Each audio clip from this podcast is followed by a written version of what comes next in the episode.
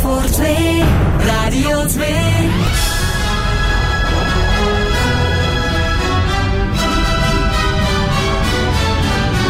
De Zoete Inval. Het legendarische spelprogramma van Radio 2. Luc Appermond.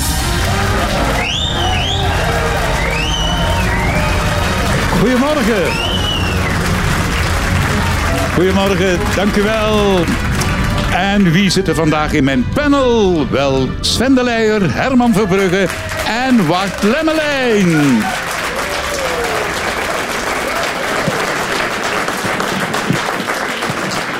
Ja, Bart, ik ga maar meteen met jou beginnen. Ik zag op de eerste rij een paar dames eh, zo Oei, oei. met de ogen knipperen. Wie? Wat? Wat? Wart Lemmelijn. Jij bent eh, de man die eh, ontzettend veel proteïne tot zich neemt. Ja, ja. en dat is nodig. Waarom? ja, ik ben eigenlijk een roeier. Ja, eerst in de roeien. Ik ben daar vijf keer wereldkampioen in. En nu op het water. Met als grote doel ja, plaatsen voor Olympische Spelen komend jaar. In 24, In 24 Olympische dat Spelen. dat is eigenlijk de bedoeling. Ja. En Luc, de mensen thuis, ja, die, die zien dat natuurlijk niet, maar dan zie je dus een driepersoonszetel, maar die wordt eigenlijk heel krap, omdat die mens heeft zo'n brede schouders dat ik eigenlijk in de schoot van de, Sven, de leier lig. Jij, jij was ook een van de verraders in dat eh, nogal populaire televisieprogramma. Ja, en ja. Bart vertelde mij dat jij om zes uur, voordat iedereen wakker was, al lag te trainen.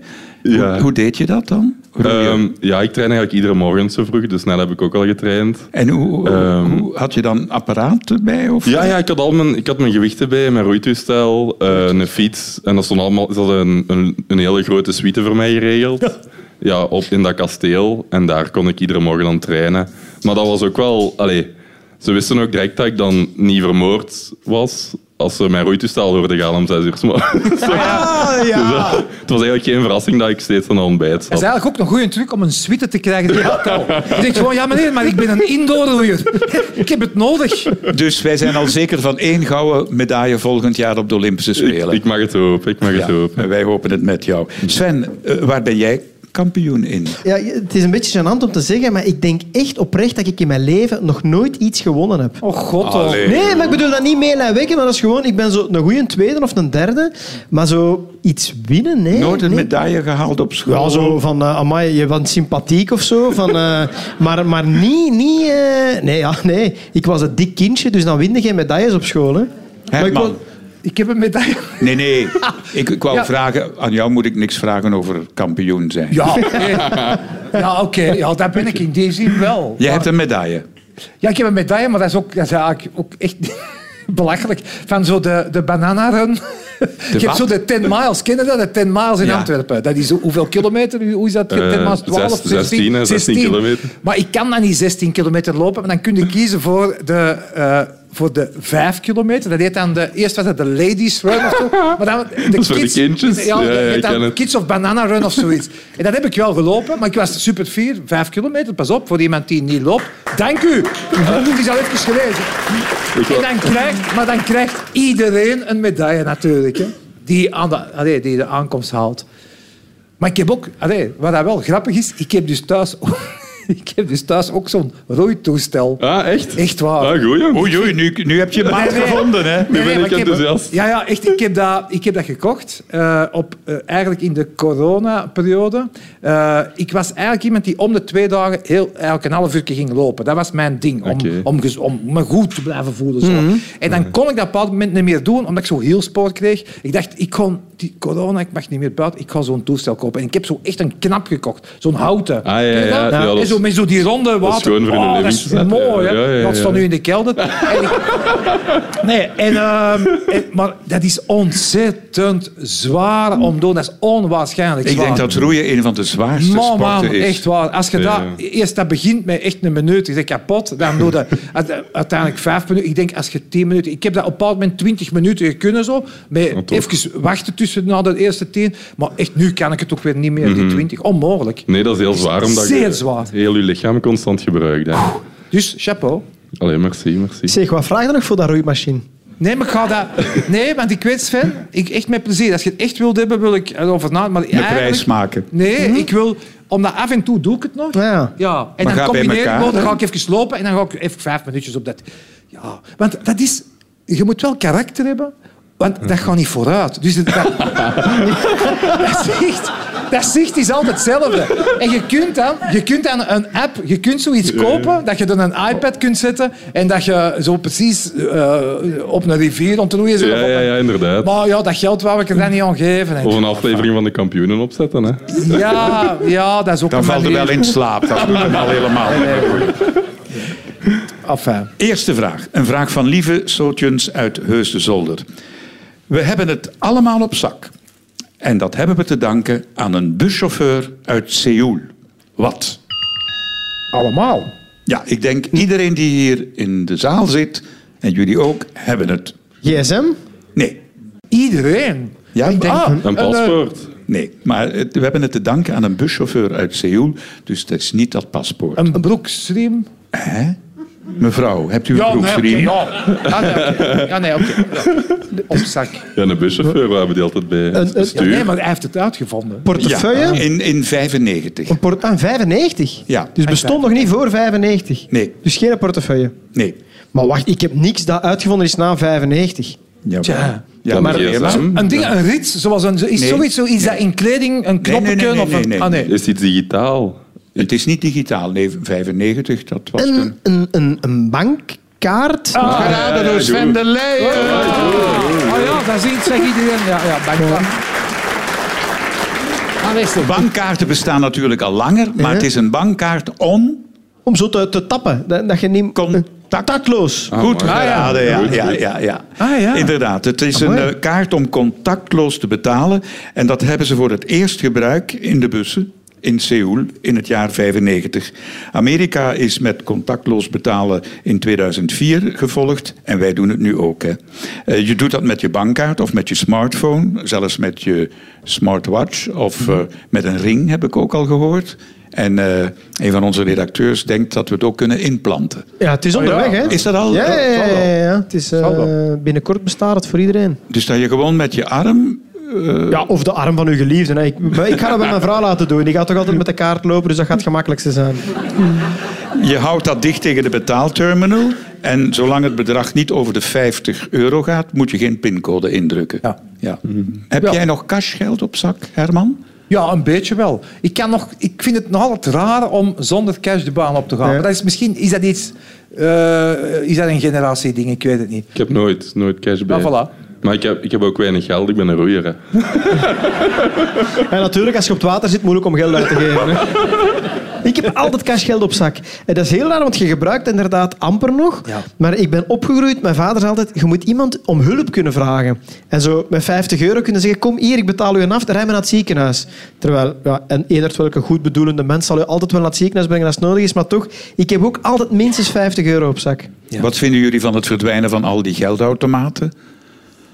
Goh, ik denk, als je het, eh, ik, ik, ik snap het ook ergens wel, omdat als mensen minder cash uitgeven en die banken die moeten op elke hoek van de straat zo'n zo'n cashautomaat onderhouden, want dat, is, denk ik, dat zijn dure toestellen, vullen, hè, zorgen dat die bijgevuld zijn. Dus ik snap dat ergens wel.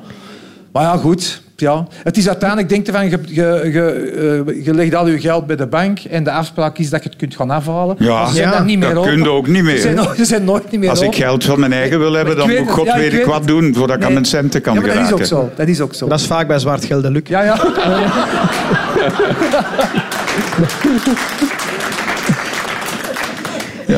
Maar het is wel een gemis, vind ik. Zo het idee dat binnenkort... Ik vind het super handig en zo met die kaart overal leggen en het is in orde, dat is makkelijk.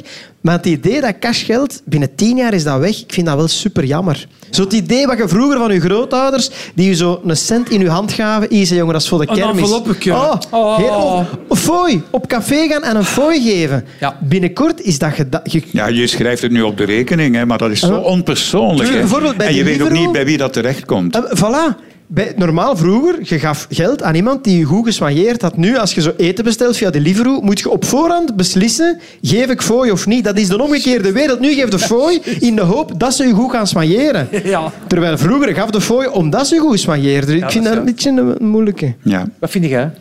Ja, ik geef... eh, ja, mijn vriendin betaalt eigenlijk altijd. Heb jij die jaren nummers? ik laat die altijd beslissen of we voor gaan geven of niet. Ja, Maar die- zeg, ze, ze zijn, die van de Livelo stond onder de deur. God, jij open doen, want ik zit ontrooien, ik zit ontrooien. Dat is altijd... Maar ik, ik vind dat een moeilijke. Hoeveel, hoeveel fooi geeft je? Oh, een beetje. Dat moet niet veel zijn, maar gewoon... Ja, zij geeft 5 euro, 7 euro. Dat is veel al. Ja, dat is al... ook-. Die heeft in de horeca Ja, gewerkt. sorry. dus die- Ja, oh, ja, ja. maar dat is ja, ja, dat is een verkeerde... Vijf euro vind ik eigenlijk al Ja, ik vind dat ook altijd redelijk veel. Ja, het valt te zien op welk bedrag natuurlijk. Een beetje afhankelijk. Maar als je 8000 calorieën per dag opdoet... Dat is een serieus als je dan rekening, die liever laat komen, dat is een rekening van 4000 euro. Dan is 5 euro sava. Dat is met zo'n transparant als ze dat brengen. Zo echt... En dan allemaal op die roeiboot. Die kantelen. Hoe stapelen. Maar het is ook zo... Het is niet overal waar je fooi geeft dat ze je dankbaar zijn. Ik heb over het laatst... Ik, ja, maar ik, ik ga fooi en dat werd echt niet in dank afgenomen. Dat was bij mijn huisarts. Ehm, ja? ja.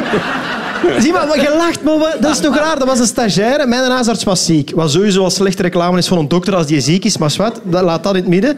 Maar dus er is een jong meisje die hem vervangt. Dus ik was die dankbaar dat ik bij haar ten rade kon gaan. Dus die zegt op het einde, ah, het is 27 euro. En ik zeg bij wijze van mop, ik geef 30, ik zeg, het is goed. En die wordt kwaad op mij. Maar dat, dat was, ik bedoel dat echt goed, maar dus ja, je mag niet aan iedereen fooi geven. Zeker. Als je nu blij bent over je prostaatonderzoek en je geeft wat meer... De volgende vraag is een vraag van Helena Mellaerts uit Maldegem. Waarom kon je op 25 juni 2009 geen liedjes van Michael Jackson opzoeken op Google? Wacht, hè. 25 juni. Wie is dat de dag dat hij gestorven is? Ja, Ah, maar dat is, dat, dat is niet het antwoord. Hè. Dat klopt, dat is de dag dat hij gestorven is. Maar waarom kon je niet meer op Google iets opzoeken over. Michael Jackson? Omdat er misschien zoveel mensen liedjes van hem bij die gelegenheid willen beluisteren, dat het crashte. Heel- Goed geraden door Herman Verbrugge.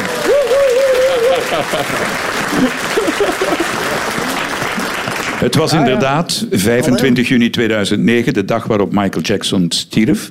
En zijn naam werd toen zo vaak gegoogeld dat het systeem blokkeerde. Zelfs Twitter ging ook plat toen het nieuws bekend geraakte. En ze dachten oorspronkelijk bij Google dat er een virus of een blokkade was. Ja. En pas een half uur later vernamen ze, Ja. oh, hij is overleden. En toen snapten ze waarom, omdat het zo overbevraagd werd dat het systeem het niet meer kon volgen. Oké. Amai. Ja. Allee. Waren jullie fan? Oh, Goh, mij. ja. Ja, echt? Ja, echt grote fan. En ik moet eerlijk zeggen, als kind was het ook mijn ultieme droom om eh, in zijn pretpark in Neverland op bezoek te mogen gaan. Nu, jaren na datum ben ik redelijk blij dat die droom niet is uitgekomen.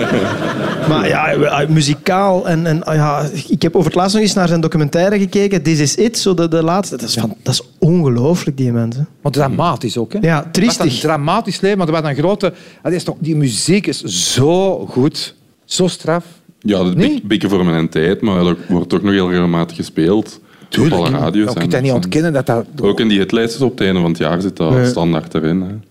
Ja, wat- Dat zijn ook van die nummers, zeker zo van die Jackson 5 en zo, zet dat op een feestje op waar dat jong en oud Iedereen mensen hoeven dat nummer niet te kennen, Altijd. maar je zet dat op en je ziet direct die poepen beginnen te dansen en het is vertrokken. Ja, dat is echt- Zet dat op op een roeimachine. Amai. Dan doe ik zelfs 10 minuten zonder probleem. Het album Thriller was het eh, grootste succes voor hem. Hè. 65 miljoen verkochte exemplaren. hè, Ja. Maar hij was een beetje een zonderling. Hè. Hij leefde eigenlijk eh, een beetje zoals Peter Pan. Hè. In een eigen sprookjeswereld niet volwassen willen worden. Hè. Maar heel dramatisch, zoals je zegt. Hè. Maar er zijn nog iconen die nog altijd optreden. Ik denk maar aan Madonna. Wat zegt jullie dat? Ik, ik, ik was heel enthousiast om te zeggen, ik ga onmiddellijk kijken totdat ik de prijzen zag. Is het zo? Eh, het, ja, het is wel angstaanjagend. Zo de eerste tickets die ik zag, die waren meer dan 300 euro. Ehm, en er komt zo wel een kantelpunt dat je denkt, ik had dat vorig jaar ook bij de Rolling Stones. Ik wou die heel graag zien, maar op een bepaald moment stopt het ook wel wat je ervoor over hebt financieel, vind ik. Ik vind dat zo een beetje te veel van het goede. Maar ja, Madonna, je moet dat wel eens gezien hebben in je leven. Hè. Ja, dat weet ik niet. Allee, ja, ik snap het wel, maar ik, ja, ik weet het niet. Dat geeft er niet aan. Nee, maar ik heb, ik, ik heb dat nooit ook echt zo gehad, idolen. Ik, denk, ik vind, eh, wat Madonna heeft gedaan, ik vind dat onwaarschijnlijk. Hetzelfde niveau als eh, Michael Jackson.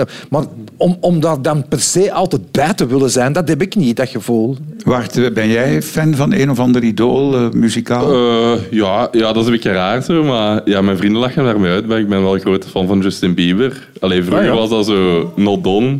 Maar nu is, dat, ja, nu is die wel cooler of zo aan het worden. Of begint hij zo andere liedjes ook te schrijven. En ehm, ja, zijn niet enkel nog meisjes. Oei, Sven stikt zijn vinger op. Nee, ik wou gewoon een vraag stellen. Ah, oei, dat mag. Zijn er dus echt mensen die u durven uitlachen? Ja, dat, maar dat gebeurt maar één keer. Die hangen nu van achter aan die roeiboot. Nee, maar ik, ik, ik heb een vrij vrouwelijke muzieksmaak. Zo One Direction en zo vind ik ook super Ja, ik snap dat. En ja, allee, daar wordt wel zo eens mee gelachen in onze vriendengroep natuurlijk. Maar ik ben een gevoelige jongen, hè, Sven. Nee, maar ik ook. Ja, ja. Weet dat we elkaar zo goed verstaan. Hij mocht ze beat mee met mijn pedal was Ah, geweest. dat is goed, merci. Volgende vraag. Jonathan de Wilde uit Boeghout. Hoe heeft een dokter een burenruzie in het Britse Sheffield kunnen oplossen? Heeft het iets met euthanasie te maken? Nee, Maar is, is het belangrijk dat hij dokter is, of is het gewoon een, eh, een bijzaak? Eh, eh, het heeft nut. Het heeft nut. Ja. Een van de twee buren was ziek of had een ziekte. Nee, nee, het heeft niks met ziekte te maken. Nee, maar wel met, met misschien een bepaalde medicatie geven. Laten we eerst eens beginnen proberen te achterhalen waarover de ruzie ging. Bomen, planten. bomen en, Bomen, en overhangende. Goed, takken. goed geraden. Nog- Overhangende ja, takken. ja, ja. En hoe heeft die dokter, het was geen echte dokter, maar Ja. het was eerder Ah. een Boomchirurg. heel goed. Ah. Hoe heeft hij die burenruzie opgelost? Ja, door, Snoeien? door zo te snoeien dat iedereen tevreden is, natuurlijk. En hoe was dat? Ja, Ja, dat is ruzie over een boom. Wij wonen naast elkaar. Ja. Ja. En daar staat een boom net tussen de grens van onze beide. Hoe lost die boomchirurg dat op, denk je? Ja, je- die een boom kun, je kunt hem niet verplaatsen, denk ik. Hè? Dat is moeilijk. Zeker. Dus het enige dat je kunt doen, is hem inkorten. Ah, heeft eigenlijk langs ene kant een boom anders gesnoeid dan aan de andere kant. Goed geraden door Sven. Ja, amai. Dan, Kijk even mee. Ah. Ah, oké, oké, oké. Ja, de luisteraar heeft nu weinig aan ons gelachen. Maar beschrijf het even, Herman. Ja, ik zie gewoon een boom, dus een stam en dan eigenlijk een... eh, een, een, het is eigenlijk een conifeer, eh, zoals we zeggen. Eh, een uitheemse voor ons boom. Ja, maar dat moet En jullie allemaal niet erbij En vertellen. je ziet eigenlijk de kruin, maar de kruin is eigenlijk gewoon in het midden eh, weg. Dus je hebt aan de ene kant heb de loof, aan de andere kant van de andere buur heeft geen loof. Nu, daar hoeft er geen boomchirurg voor te zijn. Je moet gewoon een goede snoeischaar hebben. en geen smaak. Nee, maar het Ja. ziet er niet uit. hè. Dat heeft natuurlijk geen... Nee, ja, dat is een conifeer. Dus de helft van de kruin is door de boomchirurg verwijderd. Maar wat ik mij achteraf afvraag, als dat gedaan is alleen maar om geen overlast te hebben van het groen, ja, dat valt toch op Ja. de beide Ja, grondstukken. maar trouwens, eh, Luc, allee, je lacht er nu mee dat ik zeg dat dat is een conifeer, maar dat is in deze wel belangrijk.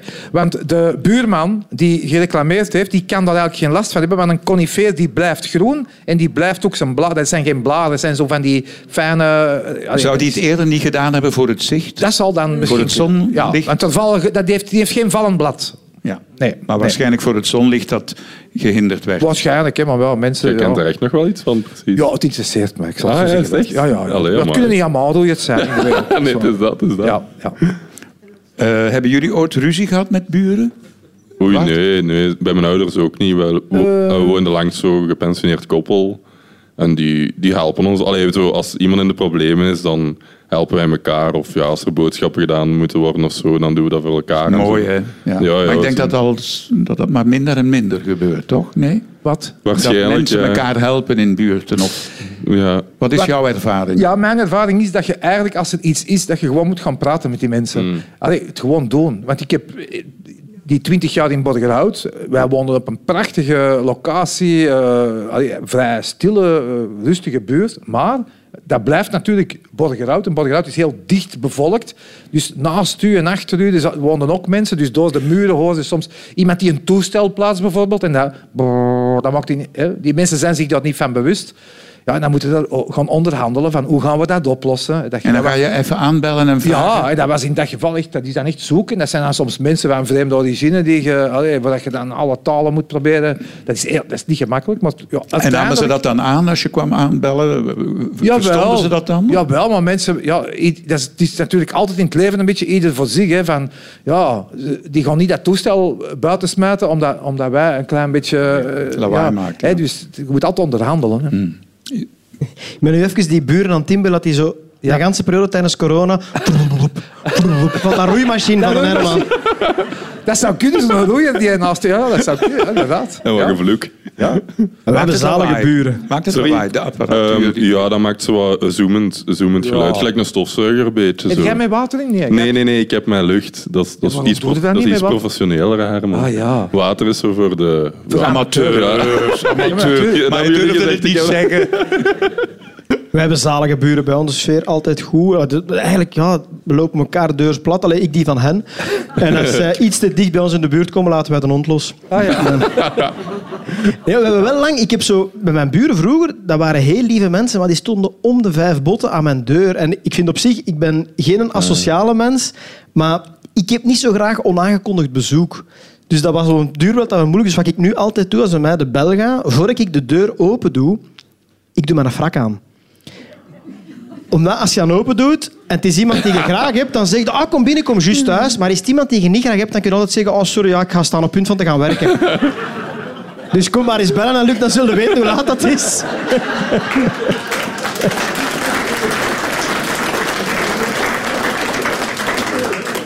ja, en ook een nadeel van buren, dat was nu met kerst. Petra wou een serieuze cadeau kopen voor mij. Jouw vrouw, ja. Ja, en ze had een, eh, een, een, ja, een behoorlijk, allee, toch een, wat kostelijk een koffiemachine gekocht. Online. Hè? Waarschijnlijk was zij niet thuis, het, het was geleverd bij de buren. En dan komt die buurvrouw, die komt dan onder de deur natuurlijk. Die eh, zegt, zeg German, er is een koffiemachine geleverd, is dat iets voor alles? En dat, zo, ja, dan is het natuurlijk, dat is het nadeel. Hè? Als jij een, huis, eh, een huisje op de hei hebt, ja, dan dat pakje dat komt dan alleen maar bij u of wordt ergens anders afgeleverd, maar niet bij de buren. Dus ja, maar dat is geen goed verhaal, ik weet het, ik voel het. Hij is niet enthousiast. Nee, maar goed, als ik niet probeer, weet ik het ook niet. hè. Doe jij veel Sorry, hè? online? Ik, eh, ja, ja, toch, allee, ja, weer vooral mijn vriendin. Allee, ik ben daar zo geen handige of zo in. En, ja, Doe jij buiten roeien? Ja, niet... ja, niet, zo, niet, zo, niet zoveel, zo. Allee. Ik, allee, ja, ik ben een gemakkelijke mens. Dat zal wel. Ik, la- ik laat alles voor mij doen. Nee, nee, ik ga sinds kort wel zo boodschappen doen. In, allee, in de Colruyt en zo. En- Amai. Zeker, zeker. Ik ben onder mij uit. Maar ik kan mij voorstellen, ja, sportmannen, eh, kijk maar naar wielrenners, daar wordt alles voor gedaan, anders kunnen ze ook nooit de top bereiken. Dus Ja, ja en dat, allee, ik heb het ook nog wel druk zo met mijn studies en zo. En, hoe studeer je? Ja, ja, ik zit in mijn laatste jaren LOBR. Allee, nou, Wat is dat? Eh, lichamelijke opvoeding, turnleraar. Oh ja. Maar, Dat ja, doe je nog tegelijkertijd. Ja, wel. En ik heb ook veel verpla- Allee, Sint- want ik moet mij verplaatsen van Sint-Truiden naar Mechelen om te roeien, 's morgens vroeg. Dan terug van Mechelen naar Sint-Truiden om Dat is les te geen gaan goede geven. verbinding, hè? Ja, ik weet het, ik weet het. Dat is over het water, Luc. dat is nooit geen file. Nee, dus ja. Allee, ik, ik Zit heb... je je laatste jaar? ja, ja, ja, maar ik heb dat zo wat moeten opsplitsen hè, door mijn... Ja, omdat ik dikwijls in het buitenland en zo ben. Wat ik mij afvraag, een carrière als roeier, hoe lang kan dat? Een wielrenner weet je, 35, 37. Ja, er zijn nog wel roeiers. Zo. Die, de oudste is nu 42 en die presteert nog wel altijd allee, op goed niveau. En ik denk dat ik het nog wel wat, allee, dat ik het wel persoonlijk lang kan reiken, omdat ik ben altijd voetballer geweest. hè. Ik roei eigenlijk nog maar sinds mijn Ah. eh 20 jaar. Ik ben nu 25. Nog maar vijf jaar roeien? Ja, ja, ja, ja. Dat is eigenlijk een beetje Hoe heb je dat ontdekt dan? Eh, wel, eh, mijn toenmaal, ik, ik speelde in tweede klasse voetbal in België. Bij? Eh Vizé eh, in Luik is Ja, dat. ja, Vizé. Ja, ja, je zult wel kennen. En dan, ehm, nee, die zijn failliet gegaan na drie maanden. Omdat ja, de voetbal is soms zo wel een, een wankele wereld. zo. En dan ben ik beginnen fitnessen, lopen, fietsen. En in die fitness stond zo'n roei, roeimachine. En ja, iemand van mijn scholenteam, de PXL, hè, Hogeschool PXL, In Hassel? ja, die kwam eigenlijk zeggen tegen mij van ja, jij roeit wel hè, vrij goed. Wilt je zo geen test doen? Ik zei ja, ik heb toch niks... Ik ben nu toch niet aan het voetballen. En dan die een test gedaan en direct het schoolrecord, eh, wat, wat al tien jaar stand hield, verbroken. een week daarna was eigenlijk het Belgisch kampioenschap indoorroeien, nog nooit van gehoord. Ik wist niet dat dat bestond. En dan mee gaan doen in mijn voetbaltenue. Eh, echt waar. En Ja, ja. Ze, ze hebben mij dan ook zo... Ja, de goeie zitten zo in het midden, hè, dat is een atletiek. Maar zij dan, en dan, heb je, dan hadden ze een baan opengelaten en dan zat ik pas. Omdat ze Ja, ja. zeiden, die kan toch niks. Ja, dat- En dan dat, ja, dat gewonnen. En van dat, ja, tegen allemaal geoefende roeiers eigenlijk. Toen wisten ze het. Hela. ja, en toen dacht je, ik heb wel talent. En sinds toen eigenlijk ja, geen wedstrijd meer verloren. Ehm, en dan nu ook op het water En begonnen. Waar zit dat talent van roeier? Waar zit dat? Zit dat? Ehm, vooral uithouding en spierkracht. Armen. Eh, ja, vooral benen eigenlijk. Het is, Ah, maar ja, uw armen vooral- zijn breder dan mijn beeld. Ja, maar uw armen doen geen pijn. Ah, je- Nee. ik heb, het is, nee, dat is echt... Dat is, dat dat Nee, de dat armen doen geen pijn. Dat, niet dat ah, je nee, ik voelt. dacht dat je die het meest Het is, belastte. het is vooral eigenlijk je been, omdat je constant aankomt tegen een, een, een, een voetenbord en je duwt je daarop af en dan komt eigenlijk de rest van je lichaam. Maar om je in beweging te krijgen moet je eigenlijk je benen gebruiken. Ja. Dus dat, En je moet een goede rug hebben, denk ik ook. Hè? ja, ja, een rug, ja, eigenlijk alles, biceps. Ja, ja, ja. Maar Ja. bij u is gewoon ontwikkeld, hè, Herman, niet? Nee, nee dat, dat zie je verkeerd. Je bent, je bent misschien een goede, een goede roeier, maar je hebt geen goede ogen. De volgende vraag die komt van Leen Mulleman uit Tiel-Dwingen. Een paar jaar geleden koos de stad Louisville in Kentucky ervoor om de luchthaven daar om te dopen naar Louisville Muhammad Ali International Airport. Ter ere van bokser Muhammad Ali. Maar waarom was dat toch een beetje een vreemde beslissing? Omdat de veldrit dat jaar daar werd gehouden. Nee. Maar wat, wat De gaat? veldrit is de de WK veldrit. Ah, is ah, ook, oké. eh, oh. Om- omdat hij helemaal niet van daar was. Jawel, jawel, hij is geboren en getogen in Louisville. Ja. Omdat dat niet zijn echte naam is. Jawel, jawel. Mohammed Ali International Airport. En toch eh, vonden... Hij heeft vliegangst. Goed geraden door Ah, Mark Lemmelijn. mooi. Ja. Ja, inderdaad. eh, hij heeft vliegangst. En daarom vonden ze het toch een beetje vreemd om een luchthaven naar hem te noemen. Maar hij kon er wel mee lachen. Wanneer bokser Mohammed Ali het vliegtuig moest nemen, dan stond hij echt wel doodsangsten uit. En dat moet te maken gehad hebben met de Olympische Spelen in Rome in 1960. Toen eh, eh, was er zo een turbulentie dat zelfs apparatuur door de lucht vloog. En daar heeft hij de schrik van zijn leven gepakt om nog een vliegtuig te nemen. Ja. En hij heeft, naar men zegt, altijd een parachute aan tijdens elke vlucht. Omdat hij zo'n schrik heeft, ja. En daarom is het misschien een beetje een vreemde, gekke beslissing dat de stad Louisville de luchthaven in 2019 omdoopte tot de Mohammed Ali International Airport. Ja. Heb, je, heb jij hem ooit zien boksen of in uitgesteld relais? Ja, ja, ja. Allee, over sport. Allee, ik kijk niks anders eigenlijk. En, Bedankt. Jawel, jawel, ook. Allee, af en toe de kampioenen en Vrede Paar heb ik ook gezien. Nee, nee, nee, eigenlijk is het mijn favoriete programma. Ik zeg altijd tegen mijn vriendin, Vrede op Aarde. En dat is niet gezeverd, hè. je mag dat navragen. Ik heb altijd geweten dat jij een heel intelligente mens bent. En knap, knap jongens. Ah, precies, ja, precies. Nee, nee, maar zo sport... Allee, ik kijk zo heel veel sportdocumentaires en zo, en daarmee... Maar is boksen bijvoorbeeld een goede sport voor een roeier? Nee, helemaal niet. Maar dat, dat interesseert me wel. Allee, zo, dat verhaal van Mohamed Ali, dat is ook wel allee, fascinerend. Hè. Klopt, ja. Ehm, ja. Dus dat is wel Heb tof. jij vliegangst? Want jij moet ook naar al die Ja, ik vind- internationale... Ik vind dat wel niet fijn. Vroeger had ik treinangst. Als klein kind, ik durfde die, die, het station van Tiene, dat is zo wat lager. En die trappen waren altijd super hoog. En mijn mama moest me daar zo in zetten, want ik durfde zelf die trap niet, niet op. Dat is gebeterd, maar vliegtuigen vind ik nog altijd niet zo... Daar heb ik het zo nog altijd niet op. En hoogtevrees? Ook, dat heb ik fel. Ik, heb, ja. ik ben eigenlijk niet zo'n sture jongens. Nee, eigenlijk, ik vind dat wel tegenvallen. O- overlangs, overlangs. Eh, mijn vriendin is door... Allee, we hebben zo een rijhuis en we zetten de vuilniszakken van achter in, in een hof. En dan, ehm, ja, zij kwam met de vuilniszakken door het huis. Je hebt schrik van Want zij doet- vuilniszakken. Nee, nee, zij, zij, de vuilniszakken.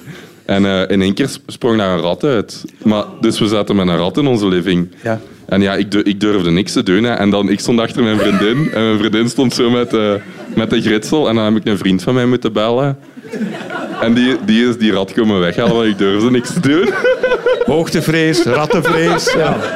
vuilniszakkenvrees. Kan tellen. Ik wil jouw vriendin wel eens leren kennen. Ja, ja.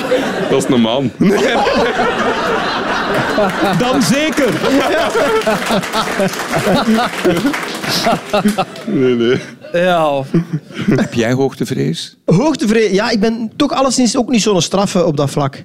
Ehm, En vliegtuigen? vliegtuigen vind ik geweldig. Ah, Nou, ja, omdat, ja, dan zit in een machine. Alles wat met machines is en motoren vind ik geweldig. Eh, dus ja, ik vlieg heel graag. Allee, tot nu toe laat ik mij altijd wel vliegen. Doe het niet zelf. Maar dat is wel een van mijn dromen om, eh, om te kunnen vliegen. Met een toestel, hè.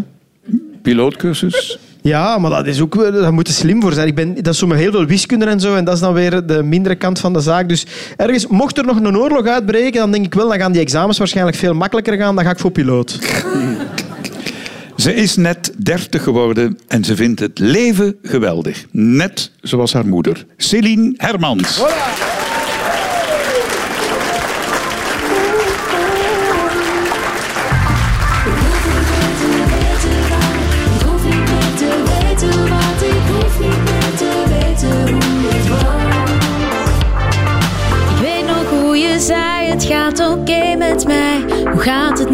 Jou, na al die tijd? Ik weet nog hoe je keek, hoe ik opnieuw bezweek. Maar meteen weer dat gevoel kreeg, jij bent slecht voor mij. Had ik dan misschien toch een keertje moeten laten tussen vroeger en nu? Een kans voor ons misschien. Veel te veel beloofd en veel te veel geloofd. Een doorprichte droom. Het is nu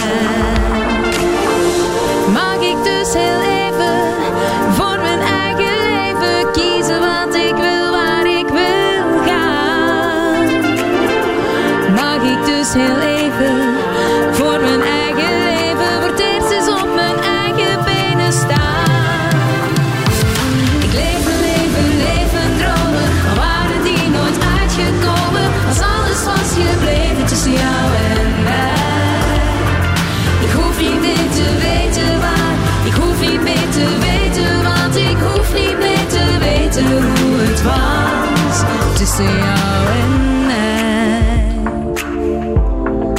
Honger naar het leven, naar alles wat nog komt.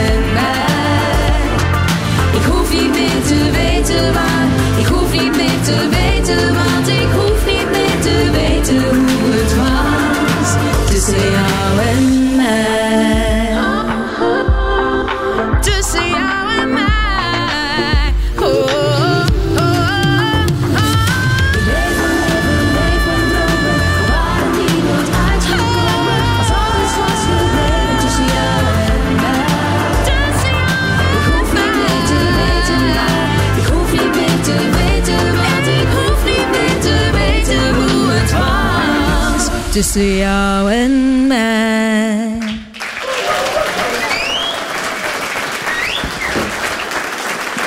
Céline Hermans. Tegenwoordig met de achternaam erbij. Hè? Net 30 geworden. Hoe voelt dat? Eigenlijk niet zo heel anders als 29 natuurlijk. Hè. Maar ik vind het wel fijnlijk. Iedereen in mijn omgeving zei... Oh, 30, ik kijk daar zo tegenop. Ik heb echt afgeteld. Ik vind dat ik eindelijk op een leeftijd ben gekomen... dat mensen mij een beetje serieuzer nemen in het leven. Dat ik zo niet meer dat jong kieken ben. Allee, dat ben ik wel nog, hè, maar ze doen het niet meer zo. Zeg, je gaat ook toeren met je mama. Ja, we gaan samen de theaters induiken. En wat gaat dat worden? Iets heel speciaal, want het is mij als mama. Hè, dus dat, is, eh, dat wordt gegarandeerd pret. Maar eh, nee, we gaan iets... eh, we hebben in de coronaperiode hebben we heel vaak Facebook live sessies gedaan. En dat heeft heel veel mensen bereikt. Heel veel mensen spreken ons daar nog altijd over aan ook. Dus we gaan onze theatertour ook een beetje in die richting laten inspireren. Dus het wordt echt wel interactief. Niet dat mensen moeten staan springen en doen, maar ze krijgen een beetje meer beslissingsrecht en zo. Dus Ah ja, over de keuze van de liedjes bijvoorbeeld. bijvoorbeeld over wat dat als moeder moet aandoen. Oei. Eh, ja, Dat weet ze zelf nog niet, hè, maar dat, dat gaan we nog wel arrangeren. dus er staat heel wat op het Er programma. staat heel wat op de planning en daar ben ik super, super blij mee. Dus dank je wel aan iedereen die daar eh, zijn steentje aan bijdraagt. Heel veel succes. Dank je wel. Céline Hermans.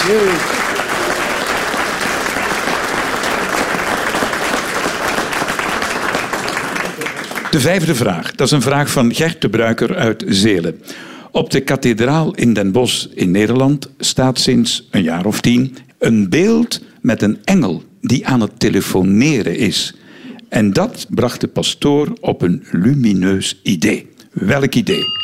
En is dit er een verdienmodel in? Is daar waar de... Ja. Aha. Ja, Eh, de pastoor, jij kent die pastoor. Oh, wel, ja, we werken al een tijdje samen. Eh, de pastoor zendt zijn mis uit op YouTube. Nee, dat Nee, gebeurt, ah, nee. dat, dat Ah, gebeurt vaker. Hè? Ah, dat maar eh, da- is daar een verdienmodel aan? Ja, als dat wel. veel bekeken wordt. Ja. Maar dan moet je wel... ja, iets laten zien meestal.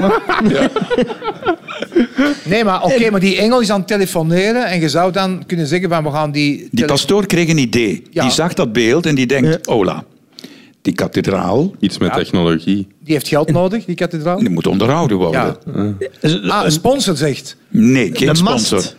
Een gsm-mast om, om, om, om operatoren te laten betalen om op zijn kathedraal eh Dat zou kunnen. En dat gebeurt denk ik al vaker. Hè? Ja, ja, ja. Er Ja. zijn al veel pastoors die dat in de gaten Maar hebben. misschien dat daar begonnen was. Hè. Ja, zou ja, ja. kunnen. Zou Ik probeer kunnen. maar, Luc, Nee, nee, nee, nee, nee. Goed maar- goed hoor. hè. Heel goed. Ah, knap eigenlijk. Moet je ergens Maar- naar bellen? Oh, Ja, en naar wie? Naar de pastoor? Of naar, Nee. naar de kerk? wacht. Naar de Naar die engel? duif? Eh, de engel. Goed geraden door Bart Lemmelijn.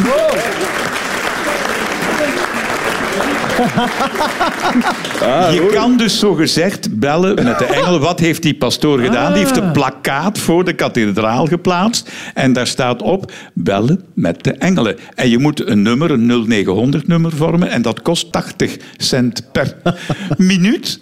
En eh, zo wordt het geld binnengehaald om de kerk te En- onderhouden. Kunnen we dat nu even doen, Luc? We hebben het geprobeerd, Ah, maar het 900-nummer kun je alleen vanuit Nederland bellen. Ah, ja, ja, ja. Dat kunnen wij niet van hieruit. Dus als jij met je mobieltje in Den Bosch bent en je wilt dat nummer bellen, dan betaal je het onderhoud mee van de kathedraal. Luc, ik ken iemand die dat daar met zijn roeiboot op acht minuten is. We kunnen nog vlak voor 11 uur het antwoord weten, hè, Luc? En als je belt, dan word je verwelkomd met trompetgeschal en je hoort de stem van de engel en die laat jou een keuzemenu eh, voorstellen. Allee. en dan kun je bellen om iets meer over engelen te weten te komen of over Sint-Jan of over het geloof in het algemeen. Ja. Geloof jij in engelen? Maurice Engelen. Praha kan. Nee, maar ik vind... ik-.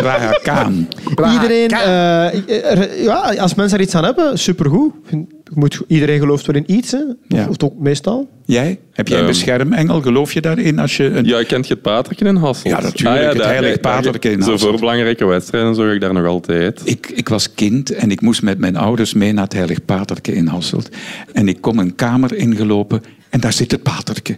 Ik dacht dat hem echt was. ik heb de schrik van mijn leven Ah ja, dat zal gepakt. wel, dat Kun je dat voorstellen? Ja, je ja, komt ja. de kamer binnen en achter de hoek. Allee. Maar dat was Ja, geschieden. dat zal wel. Ja. Dat zal wel. Ben je bijgelovig voor een wedstrijd? Doe je iets speciaals? Eh, nee, nee, dat niet. Maar toen ik voetbal, allee, als je voetbalt, dan heb je precies zo zelf minder in de hand. Omdat je één van de elf bent en je hebt precies minder controle. En dat is ook de reden waarom denk ik veel mensen in iets geloven of bijgelovig zijn om controle te behouden. En toen was ik wel meer bijgelovig. Zo, allee, altijd zo dezelfde, met dezelfde voetbalschoen beginnen, zo ken het. ja, Of, de ehm, eerste voet op het veld ja, voilà, met dezelfde dat. schoen. Maar nu heb ik het gevoel dat ik zo zelf alles in de hand heb, omdat ik individueel sporter ben en nu bijna niet meer. Allee, is allemaal zo'n beetje weggegaan. Herman? Goh, de vraag is of ik in engelen geloof. Hè. Ja, ik vind het oh. prachtig, engel. Ik vind dat prachtig. Ik vind het verhaal ook prachtig, maar ben wel niet gelovig. Eh, ik, Mhm. Maar geloof ik je het in spijtig. bovennatuurlijke Eh, kracht? of wat? ja. Als ik er de vinger niet kan opleggen, als ik er niet zeker van ben, ja, ik ben daar misschien van geest wat te wetenschappelijk voor. Als het, maar ik, eh, Moet bewezen kunnen worden. ja, maar ik ga ook niet zeggen dat er niks is. Dat, dat, dat heeft ook geen zin, want dat zou wel eens kunnen. Of, of dat Mhm. heeft geen... Maar ik ben... eh, nee, ik vind het een prachtig verhaal. En ik vind het zeer spijtig ook dat ik eh, niet geloof. Of niet, want dat Het zou een het troost zijn, Het bedoel is heel je? plezant, hè. natuurlijk is het tof. Hè. Het is een steun en zo, hè, als, je, Ja, ja. als je het wel doet. Hè. Ja. Loop jij wel eens een kerk eh, of een kathedraal binnen? Ik dacht dat je ging vragen naar mijn geloof in engelen. Ehm, Ja. Ik heb bij ons interviewen Café Den Engel. Oh, ja. Nee, ik, vind, ik, ik deel een beetje de mening van Herman. Ik vind het prachtig en ik, het feit dat mensen daar troost kunnen uithalen en of, of, of ja, dat daar een ver- verbondenheid door ontstaat, vind, vind ik heel schoon. Maar ik heb het zelf ook niet echt. Ga je een kerk binnen als je ergens in een land eh, toevallig rondloopt? Eh, ja, ik zou, ik zou dat wel... eh, ik zou dat wel eens kunnen doen. Maar het is niet dat je dat doffies altijd Nee, doet. nee, dat zeker niet. Ja. De volgende vraag is een vraag van Hanne Leijsen uit Geel. Het Britse bedrijf Shreddies heeft een nieuw, bijzonder dekbedovertrek op de markt gebracht. Wat is er zo bijzonder aan dat dekbedovertrek? Zelfreinigend. Oh, dat zou leuk zijn. Wat heel leuk zou zijn, is eh, zelf... eh, hoe zeg je dat? Dat, dat, dat vanzelf rond uw dekbed Ah, ja, ja. Ah ja, want dat, dat is is toch- altijd een gevecht. dat is hè. Ja, dat- dat is Oh. een, ja, wij hebben ook je hebt die een truc van binnenste buiten en dan... Oh ja, met mij lukt truc? dat nooit. Ja, ik maar zit dat er is zelf toch de in. beste, hè? Ik vind het de beste truc. Ik snap niet dat daar zoveel mensen problemen mee hebben. Je legt dat neer op je bed, zonder de dekbed erin. Je legt het gewoon open. Ja. En dan duikt het in één hoek. En dan duikt het in de andere hoek. En klaar. Ja, maar jij hebt een veel kleiner bed als ons. Hè. Dus ze hebben een nieuw bijzonder eh, overtrek voor een dekbed op de markt gebracht. Wat doet het? Het doet iets. iets. Ja, het Warmte? doet iets. Ver- verwarmen. Nee, verwarmen, dat bestaat al, denk ik. Je valt ervan af of zo. Nee. Nee, Of het, ma- het maakt u wakker op tijd. Nee. Ah, het ja. masseert koud u. wordt of zo. nee. Het geeft u seksuele genoegdoening zonder dat je ervoor moet presteren. Ja. Welk bed? Welk bed? nee hoor. Het is heel nuttig, blijkbaar. Zeker als je met tweeën in een bed slaapt.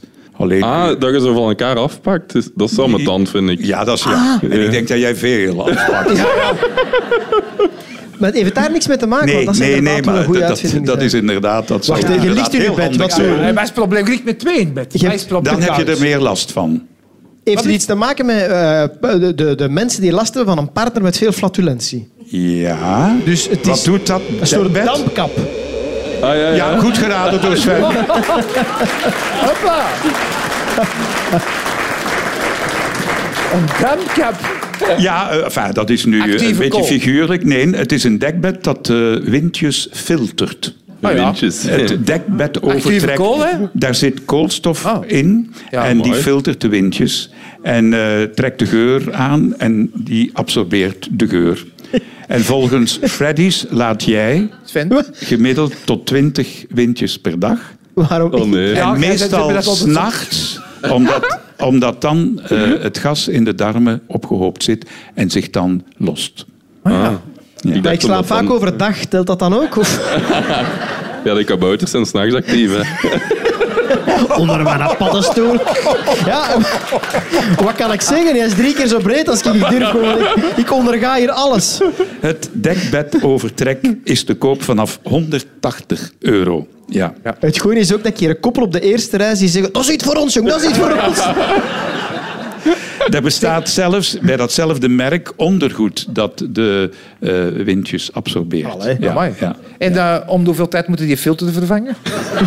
In uw geval alle dagen. Geen idee, geen idee. Goeie u- uitvinding. Uh, Wacht, wat vind jij? Ja, toch wel. Eh, ja, Allee, ik eet veel proteïne. Ah ja, je eet 8000 calorieën. Maar dat is wel een goeie, allee, dat is ook wel een goed verhaal. We zijn zo, ja, bij ons roeiteam, hè, in mijn, onze studenten, gingen we ieder jaar op, eh, ja, naar Denemarken op roeistage. En mijn beste vriend is bodybuilder. Ah, ja. En die roeide toen ook bij mij, maar ja, die eet ook zo heel veel proteïne. En wij zijn allebei in slaap gevallen in die bus. En we, naar schijnt zaten wij zoveel scheet te laten dat dat niet normaal was in die bus. En we werden, we werden wakker omdat ineens alle ruizen op stonden.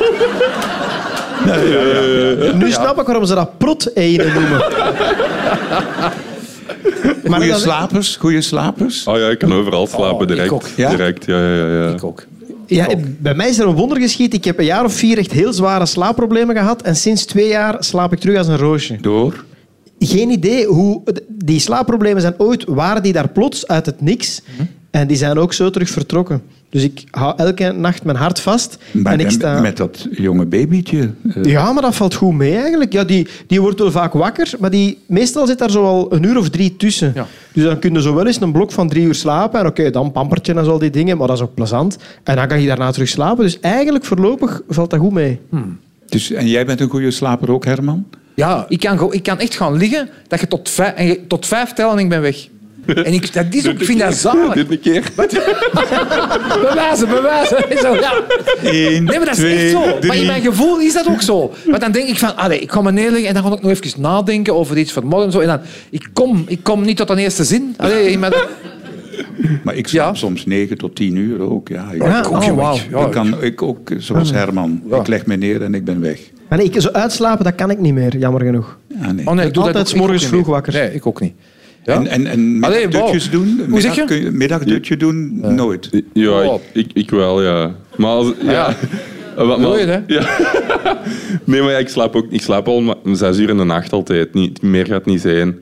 Eh, want ja, ik Dat je zo vroeg op bent. hè. En dan, ja, ik kan, kan, ja, ik kan echt overal, overal in slaap vallen. Ook, Oh, dat is ja, wel een direct. zegen, hè? Ja, maar, ik, ja, maar dat is eigenlijk gerust geweten dan. Maar allee, je kunt me ook zo heel hard doen verschieten. Allee, zo... Ja, mijn vriendin maakt er dan zo compilaties van. Daar heb je ze weer. Dat, dat, die, die komt gewoon door een deur of zo. En ik, ik ga helemaal... Allee, ik, ja, ik, ik verschiet van alles zo. Ik Ja. vind dat... hij- Jij bent echt een, een, een mens van een comedy show met hem aan. Zo echt zo'n stoere gast die dat zo van alles schrik heeft. Echt gewoon... Ik moet er echt zo van nadenken. Dat is echt super grappig. Ja, Ja, horrorfilms moet ik ook niet hebben. Ja. Oké. Ja. Jullie waren een heel straf team. Ik heb even nagekeken. Alle vragen zijn correct beantwoord. Goed gedaan, Sven de Leijer, Wart Lemmelijn en Herman Verbrugge. Ons hoort en ziet u terug volgende week zaterdag 10 uur. Tot dan!